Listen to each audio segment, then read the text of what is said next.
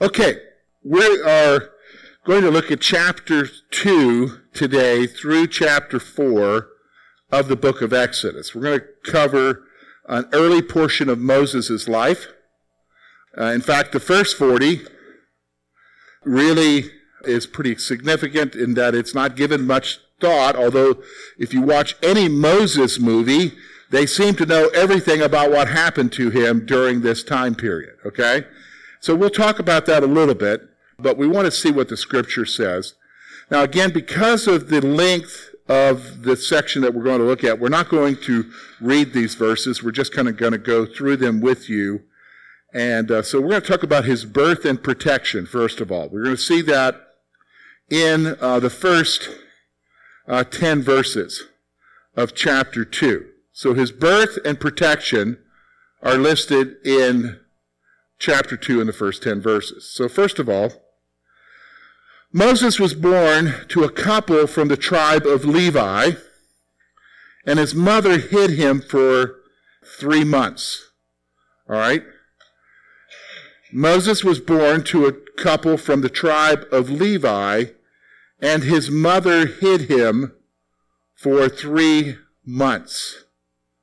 So first thing you need to recognize, so when you see the story about him being placed in a, in a little ark and put in, he's not a newborn. So the mom, doing as other Hebrew women did at that time, hid their babies. Because of, you know, if they were male, they were to be thrown into the river. So I guess it got to the point where she couldn't hide him anymore. And if you think about it, you can hide a baby because they're not they're, they're not moving much. But when you get to the three month point, what happens to babies? They want to start what? They want to start crawling, you know what I'm saying? They're, you know, they're moving. So, you know, it, it's getting to the place where she can't hide him anymore. So when the mother could no longer hide him, she put him in an ark. That's basically a little boat by the riverbank. So she built a bulrush and daubed it with asphalt and pitch. So she made, she put some serious effort into making this little boat for him and put him by the riverbank. She didn't just set him adrift in the river, she put him by the riverbank. Okay? Now, Moses' sister, who we'll find out later is, her name is Miriam, stood afar off to see what would happen to him. So, uh, you can almost guess that mom had the sister, the older sister, just keeping an eye on him. Did you understand what I'm saying? Keeping an eye on him. What's happening there? All right? So this is the story so far. Now we're going to talk about Moses' protection. We see this in verses 5 through 10. So this is where it's interesting. The daughter of Pharaoh went to the river to bathe and discovered the ark. The daughter of Pharaoh went to the river to bathe and discovered the ark. All right, now let me just stop. I need to point something out to you. You're going to see this several times through the Old Testament. Another instance is Bathsheba. At night, it said that she went to bathe. Okay? Now, we in our modern minds, because we have bathtubs and uh, shower facilities right in our own homes, we think that she is obviously, uh, for instance, in Bathsheba's case, she must have been at home when, and he saw her from the rooftop. Actually, in their culture, you didn't have the capabilities of bathing in your own home. Okay? Not even like the settlers. Remember you watch some of the old westerns and they got a big tub in the room and everybody takes a bath in the same tub. That's not the way it was there. What they had was, was they went to places that if they were a communal uh, pool or the river and they bathed there. So here is the daughter of Pharaoh who is royalty. They don't have shower facilities or, or tubs or whatever, even in the palace she goes down to the river with her handmaidens to bathe. Now, we're not talking a swimming trip, okay? We're talking she's going down to take care of her hygiene. All right? So she went to the river to bathe and she discovered the ark. Isn't that interesting? Do you think that's a coincidence? No, it's not a coincidence, is it? She saw the child and had compassion on him when she recognized him as a Hebrew. So when she saw the child, she had compassion. And why would she have compassion? Because she, immediately she recognizes it's what? A Hebrew baby. And why would she have compassion? Well, she knows what the law is. What is the law? All male babies are to be what?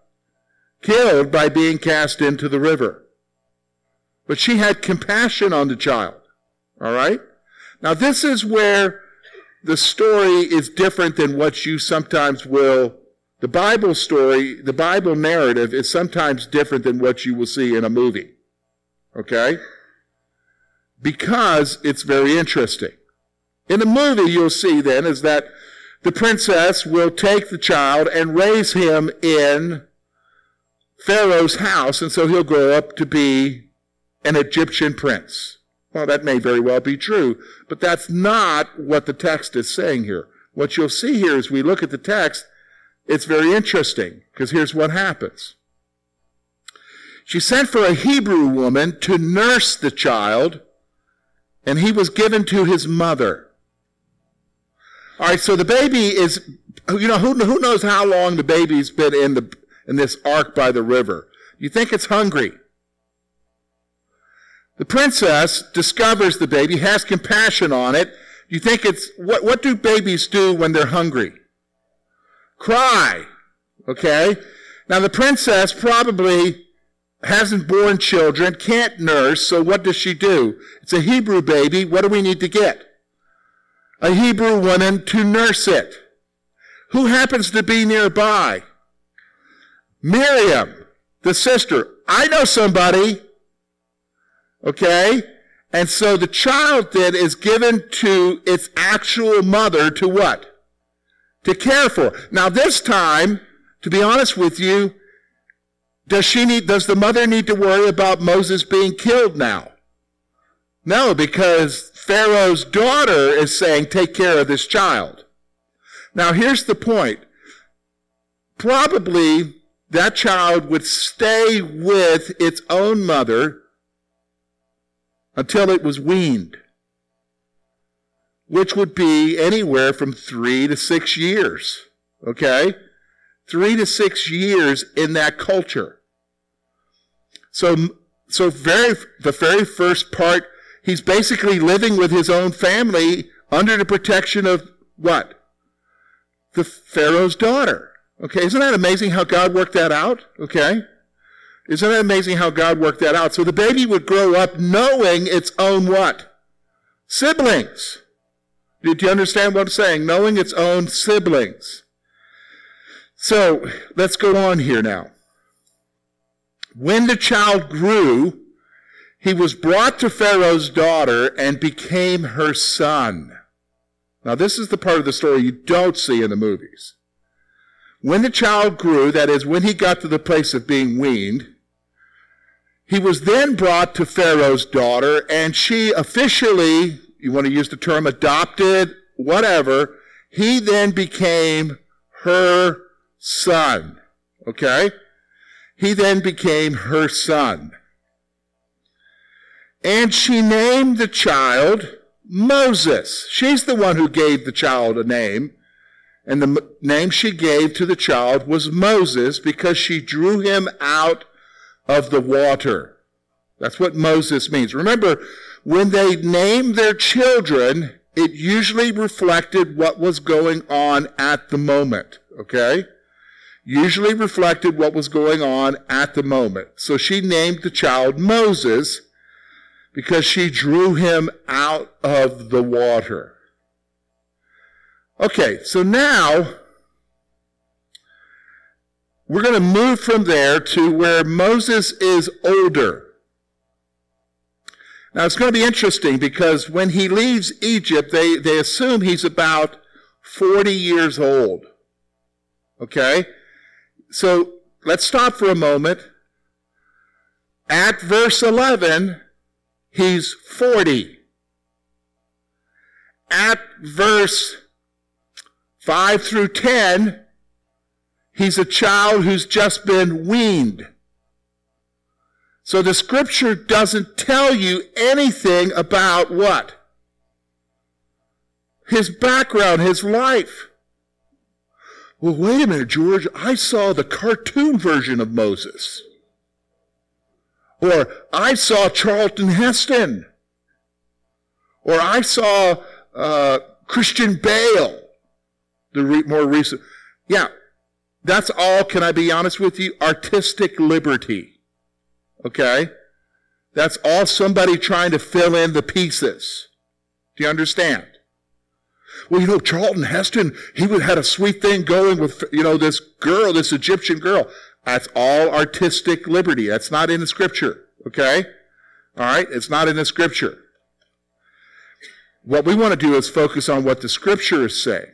All right? So then you come to verse 11, and we're going to see verses 11 through 15 that Moses flees. Now, this part of the story we do know. He flees from Egypt. All right? Seeing an Egyptian, so basically what happens is, is he decides to go visit his brethren. Who are his brethren, folks? The Hebrews. He goes and visits his brethren and he sees a Hebrew being beaten by what? An Egyptian taskmaster.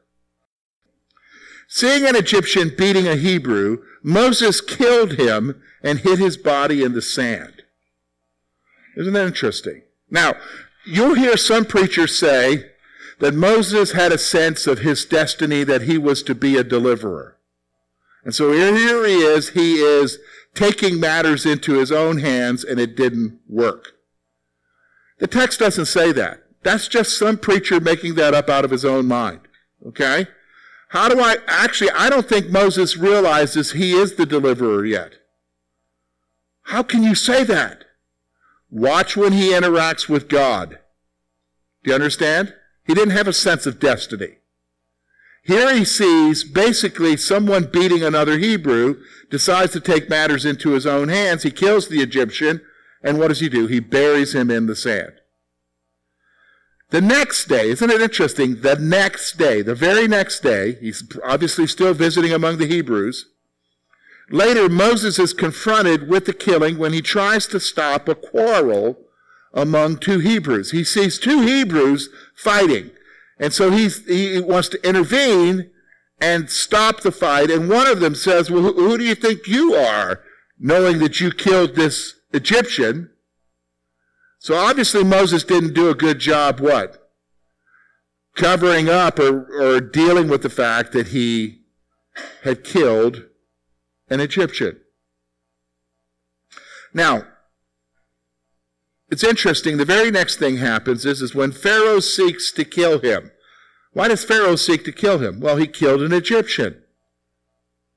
Now, the movies make it seem to be like some big turmoil. I mean, I think in the cartoon version, you know, Ramses, the son of Pharaoh, says we can cover this up, blah, blah, blah. That's all artistic liberty. The fact of the matter is, is Moses is a Hebrew. He killed an Egyptian. What's going to happen? They're going to kill him. Okay? Pharaoh seeks to kill him. When Pharaoh seeks to kill him, Moses flees and dwells in the land of Midian. Okay? He dwells in the land of Midian. Which is over near Canaan, folks. So he traveled a big distance to get there. Okay? Now, here's what happens when he gets to Midian. He gets married. How does that happen? Well, there's a little bit of a story here. Moses, when he gets there, arrives at the well where the Jethro, the priest of Midian, who has seven daughters, who are shepherdess, were taking care of his flock. And when they got there, I guess it was a daily ritual that the text seems to imply that the other shepherds, the men, basically watered their herds first, chased the girls away, watered their herds first. And uh, Moses is there, and it says that he stands up for the girls, the daughters. Now, what do you think? That's interesting word, stands up for. What do you think that means? Huh? Yeah, he, yeah, it basically means he probably physically took care of the issue. Do you understand? And then he proceeds to what? Water their herds. Okay? Now remember, it is an agrarian culture where hospitality means a lot. So the girls go back to their dad with their flocks, and the dad's like, Boy, you guys are here early today. You're here early today from watering. What happened? Well, there was this Egyptian, and he, he took care of us. And then the dad says, You need to bring him to our home. Why? Because he's showing what?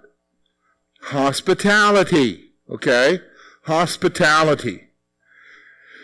Now, Moses was content to live with the priest of Midian. So this guy's a priest. All right? And he took his daughter Zipporah as his wife.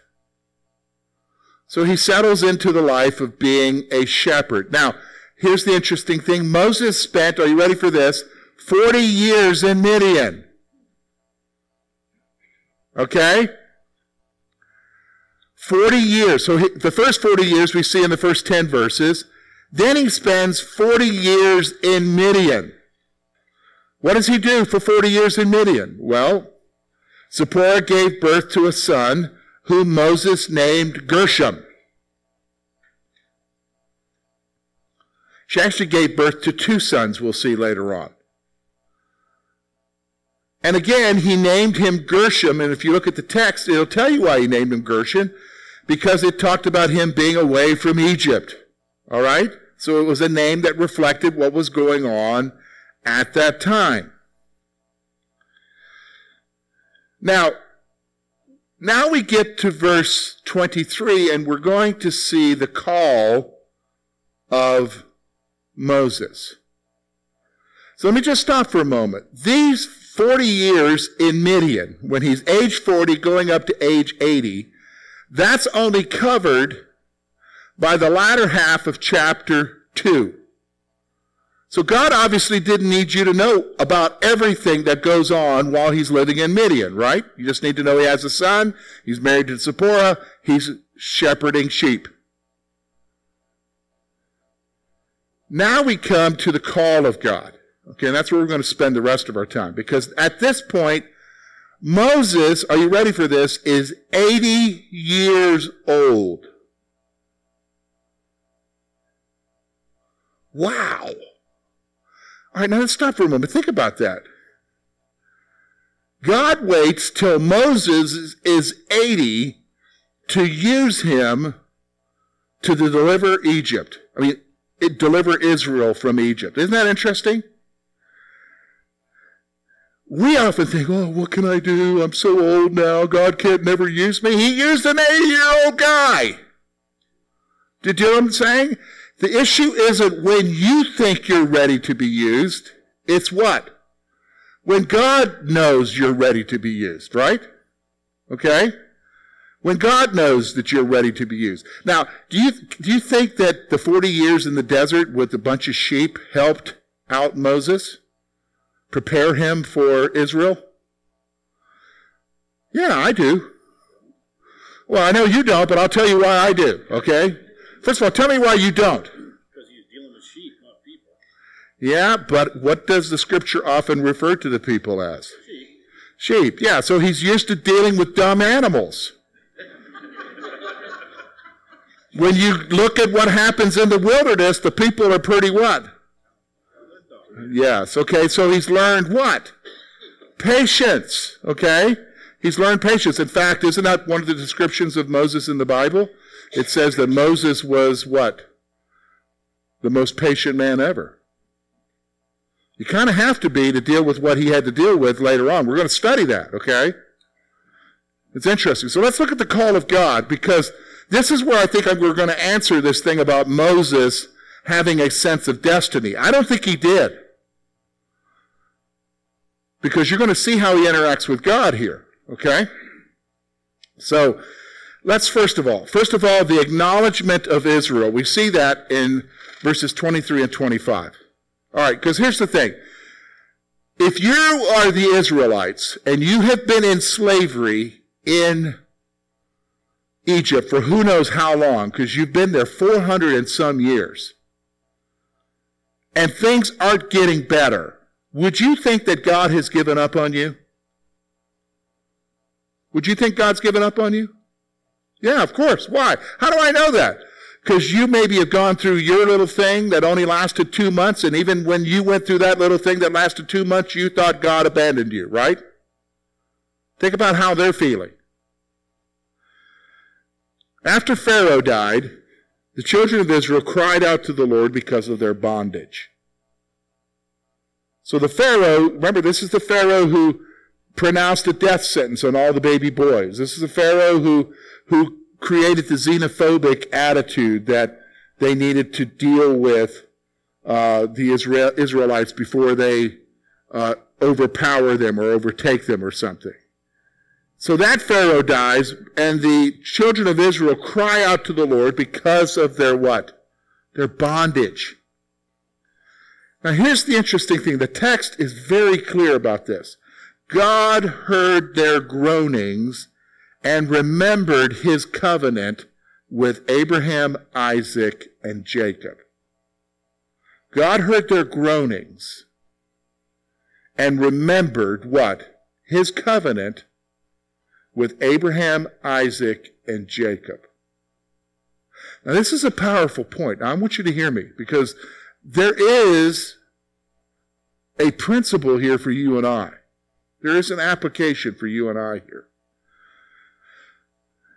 Do you think God hears you when you cry out to Him because you are in distress because of whatever you're going through right now? Yeah. Now, sometimes it feels like He doesn't because you're continuing to go through it, right? Here it says that God heard and he remembered. What did he remember? He remembered the covenant that he made with Abraham, Isaac, and Jacob. Listen, folks, when he hears you, do you think God remembers the covenant he made with you? What do you mean, what covenant? Well, when you got saved, you entered into a new covenant with who? Christ. Did you understand what I'm saying? You became his child. See, God remembers the covenant every time He deals with you. Do you understand what I'm saying? The covenant of salvation that you have with Him. He may not answer immediately, but that doesn't mean He's forgotten you. Doesn't mean that He's forgotten the covenant that He has with you. You and I have entered into a covenant when we got saved. You understand? So God heard their groanings and remembered His covenant with Abraham, Isaac, and Jacob. And here's the other thing that I think is amazing because the text makes this point. The Lord looked upon the children of Israel and acknowledged them. Now, why is that important? Well, okay.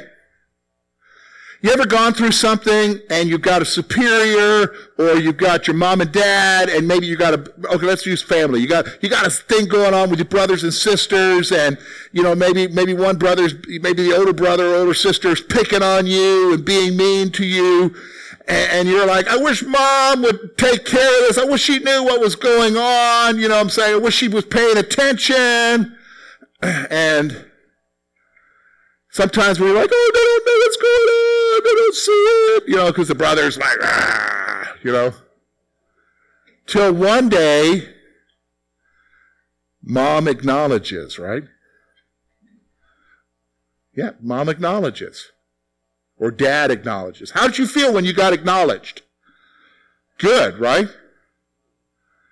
What this text is saying, he not just heard the grumbling, he didn't just remember the covenant, he acknowledged what was going on. Do you understand?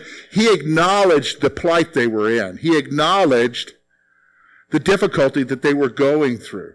And it kind of gives you the sense here with that word acknowledged that he's going to do something. The word acknowledged there gives you the sense that he's going to do something about it. Okay? So, we get back to Moses now. All right, he's 80 years old. He led the flock of his father-in-law Jethro to Horeb, the mountain of God. Now, in the Bible, Horeb is mentioned by two different names. It's mentioned by Horeb, Mount Horeb, or it's mentioned by Mount Sinai. So it's in the Sinai Peninsula, okay? So he led the flock of his father-in-law Jethro to Mount Horeb. Now let's stop for a moment. If Moses is 80, how old is his father-in-law? He's probably pretty old, okay? All right? Now here's where the story is interesting because none of the movies bring this out, and this is what you need to understand. The angel of the Lord appeared to Moses in a flame of fire in the midst of a bush. The angel of the Lord appeared to Moses in a flame of fire. All right, let's stop for a moment. Remember, we've talked about the angel of the Lord before when we went through Genesis. Who is the angel of the Lord, folks? I hear, I, am getting old and I can't hear anymore. What the pre-incarnate Christ? Yes, that's right, Bruce. It's it's the second person of the Trinity before his incarnation, where he becomes as a human. This is God. All right, this is God. Okay, so that's the thing you need to realize. It's not just a voice coming out of a burning bush like you see in the movie. This is God in the form of a fire. Now, you say, wow, that's weird. No. Acts chapter 2. The Holy Spirit comes upon them in what? Clothes of what? Fire. So God has taken this form before. Okay. All right. All right need to make a point here. Outside of Acts chapter 2, where it's cloves of fire, like flames of fire resting on each person's head, how many other times in the Bible does God speak to somebody out of a bush as a fire?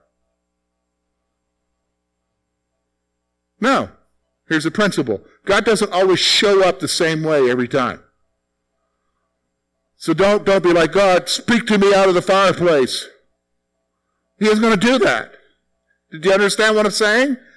God shows up one way. He doesn't always, sh- he doesn't, it, the principle is you never see him doing that again. Okay? You never see him doing that again. This caught Moses' attention. In fact, the next part is, is seeing the bush that was not consumed, Moses turned aside to see it. So he's obviously there with the sheep and he sees this bush on fire. And when, let me, let me be honest, he, he lives in a desert. If a bush catches on fire, how long is it going to last? Not long. So he sees this fire in his bush, but the bush isn't consumed by the fire. So he's like, this is weird. I'm going to check this out. Okay? He goes over to check it out. Talk about freaking you out. Okay? The Lord called to Moses from the fire, and, and he responded that he was there. The Lord spoke to him, and Moses said, I'm here. I'm here. Okay? Moses responds that he's here. The Lord called Moses to remove his sandals because the place was holy. The ground in which you are is holy. Now let's stop for a moment. Some people will say, well, that's because Mount Sinai or Mount Horeb is a holy place. No, no, folks. Why was the place holy? because of the presence of God was there. Do you, do you understand what I'm saying? You're in the presence of God. All right? So that where God is, that's a holy place. All right? So take your shoes off. You're in the presence of God. So the Lord identified himself as the God of Abraham, Isaac, and Jacob. The Lord identified himself as the God of Abraham, Isaac, and Jacob. That's Moses' forefathers. Okay? The Lord stated that he saw Israel's plight and he came down to deliver them from Egypt. I, you know, I remember as a younger Christian reading that and I'm thinking, God saying, I saw their plight and I'm going to deliver them. The very next thing is, I'm sending you. Whoa. Moses, you're sa- I mean, you said you were going to do it. No, God's going to do it through who? Human agents. He's still doing that today, right? Okay?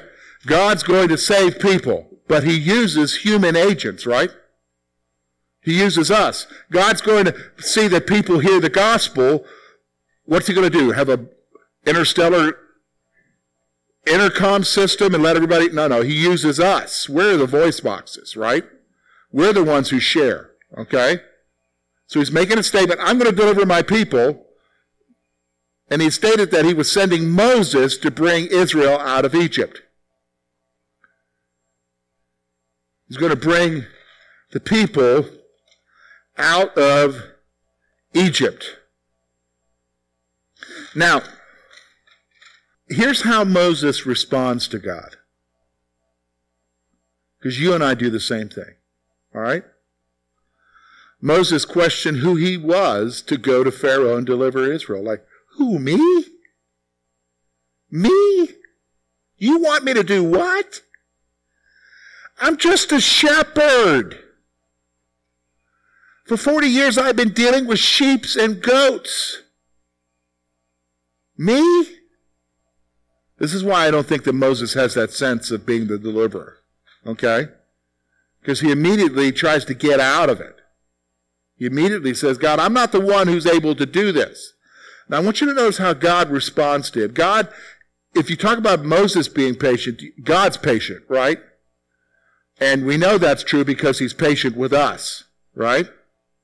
So God promised that he would go with Moses and that they will worship him on Mount Horeb. Now, here's two interesting things that God does. God says, Moses, I'm promising you two things. Number one, I'm going to go with you. Well, that's a nice promise. You're going to go with me, but you're telling me to go to Pharaoh and bring Egypt, Israel out of Egypt.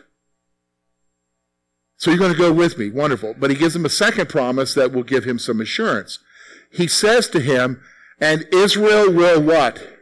Worship me, if you look at the text, on this mountain. What's he promising him? He's promising him this is going to happen. You're going to bring them out and they're going to worship me. Israel is going to worship me on this mountain. You think that's a promise? It's not just I'm with you. This is going to happen, Moses, and you're going to bring the people back here and worship me on this mountain. That's a good assurance, isn't it? Okay? Pretty good assurance. Ready to go do it, right? Not for Moses. What happens now? Well, Moses raised the issue that Israel will question who sent him. Well, okay, Lord, you're, you're going to be with me. You're going to tell me they're going to come here. But what if Israel says, Who are you? And who sent you? I mean, what do you mean?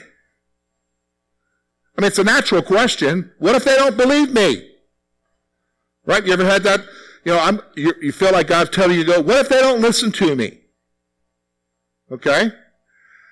The Lord revealed himself as I am who I am, and that he has sent Moses. Now, this is the most intimate name of God.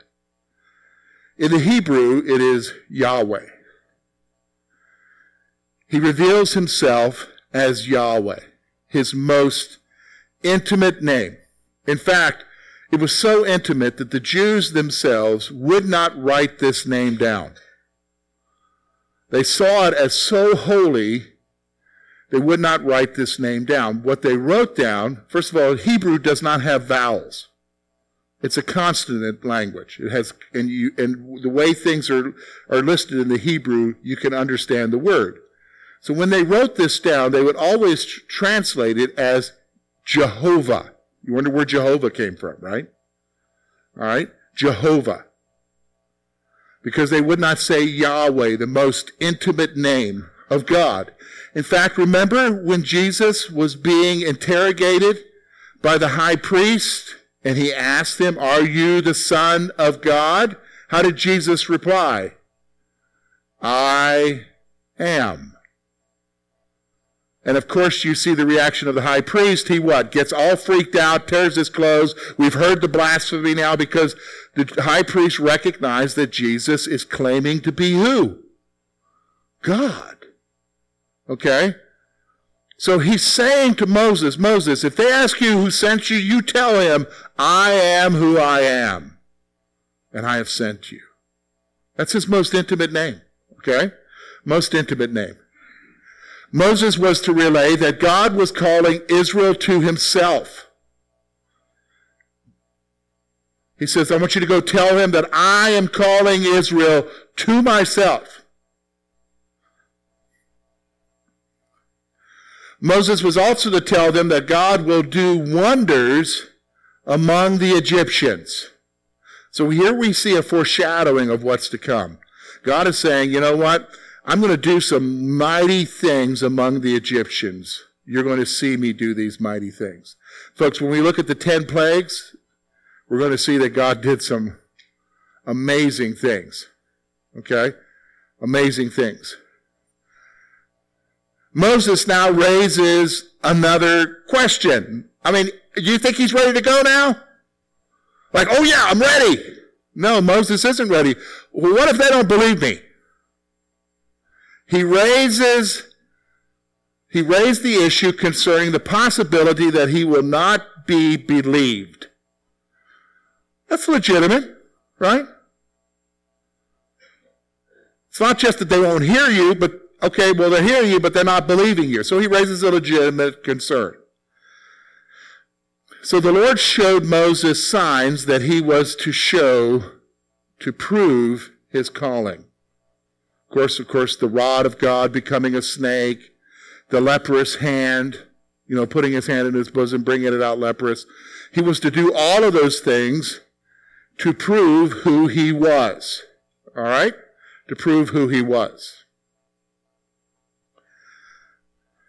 Moses objected. Now, now we're back to, okay, Moses, I'm going to be with you. You guys are going to come here on the mountain. Moses, I am who I am. And you just tell them that I am sent you. Moses, I'm giving you these signs to prove that I'm sending you. Moses says, I'm not a good speaker. I'm slow of tongue. I don't know how to speak. Okay, so Moses objected that he did not have the ability to speak. Okay? Interesting, isn't it?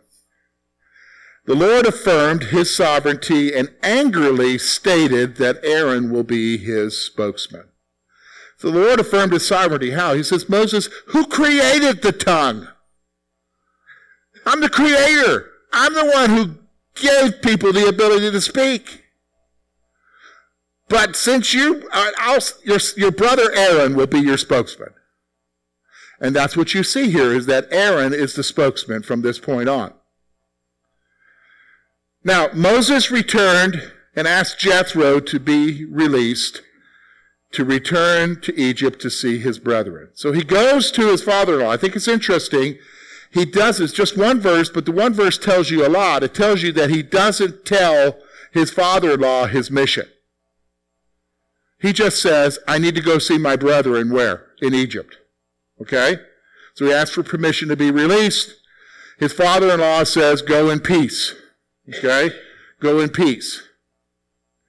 The Lord assured Moses that those who sought his life in Egypt are dead. I mean, this has got to be weighing on Moses. Well, you know, if I go back there, they're going to arrest me and kill me for that murder 40 years before. And so the Lord assured him, hey, the guys who were after you, they're all dead now. Nobody remembers. Okay? They're all dead. Moses left with his wife and family and took the rod of God with him. So he left with his wife Zipporah and his two sons on a donkey, and he took the rod of God with him. Now, this is where the story gets really interesting. We're going to, because I got to wrap this up here, okay? Moses, the Lord told Moses that he will harden Pharaoh's heart. So, by the way, Moses, when you go there and you tell them to leave, it isn't going to be easy because I'm going to harden Pharaoh's heart. Okay? Just going to let you know this beforehand. So he's warning Moses before you go, this is what to expect. Moses was to tell Pharaoh to release Israel or he will kill Egypt's firstborn. So this is already in the plan beforehand. You're, you're, to tell him, let me, let Israel go, and if you don't, ultimately your firstborn will die. So as Moses journeyed to Egypt, the Lord met Moses and sought to kill him. I remember the first time I read this, I was like, what? What? Now that wasn't in the movie either, folks. You hear the call of God in the movie, he goes and he's in Egypt the next scene. Here, he's on his way, God meets him, and God wants to kill him. At first, as a young Christian, I remember struggling, like, well, God, you just told him to go. He's doing what you asked him to do. Why are you wanting to kill him? Does anybody else think that's kind of weird? That doesn't make sense, right? Actually, it does when you see what happens, because the text tells you that his wife Zipporah had to do something. Zipporah circumcised Moses' son, and the Lord releases him. Whoa, what's going on here? Well, Moses didn't circumcise his sons. What was the sign of the covenant for the Hebrews? Circumcision. It was a command, wasn't it, from God? That on the eighth day they were to what? Circumcise their boys to be signifying that they are a part of what? Uh, the covenant people. So here's Moses going to quote, deliver the covenant people, but his own son isn't what? Circumcised. So God seeks to kill him because of his what? Disobedience. Now, this is a powerful thing I need you to wrestle with. Could it be possible that God, even though He knows what He wants to do with you, even though He tells you what to do with you, He can still seek to chastise you because maybe you're not right with Him in whatever area? Yeah. Text very clearly says that. In fact, doesn't Hebrews say that? He scourges every son that he what? Loves. Did you understand what I'm saying? You know, we, we have this concept that I'm saved now, I'm okay with God, so God's never going to deal with me. No, no, God still deals with you to bring you to where you need to be so he can what? Use you. Use you. And so that's what we see here. The Lord sent Aaron to meet Moses, and they met with the elders of Israel. So God sends Aaron to meet Moses on the journey. Because why? Aaron's supposed to be the spokesman now, right? And then they come to Egypt and they meet with the elders of Israel. The elders believe Moses and they worship the Lord. Why did they worship the Lord? Because they recognized that what? God had heard their what? Groanings. By the way, can I ask you a question? We'll end with this. Remember, I told you that we sometimes feel that God has abandoned us when we're in the midst of difficulties and struggles. When God does answer, do you take time to stop for a moment and worship Him because He did answer? He did intervene? Do you know what I'm saying? I, will be honest with you. I have to admit that a lot of times I don't even do that. I just kind of like, that one's over. I'm, let's move on. And I don't acknowledge God for what he did. Because remember, I was just crying out to him, God, why aren't you dealing with this?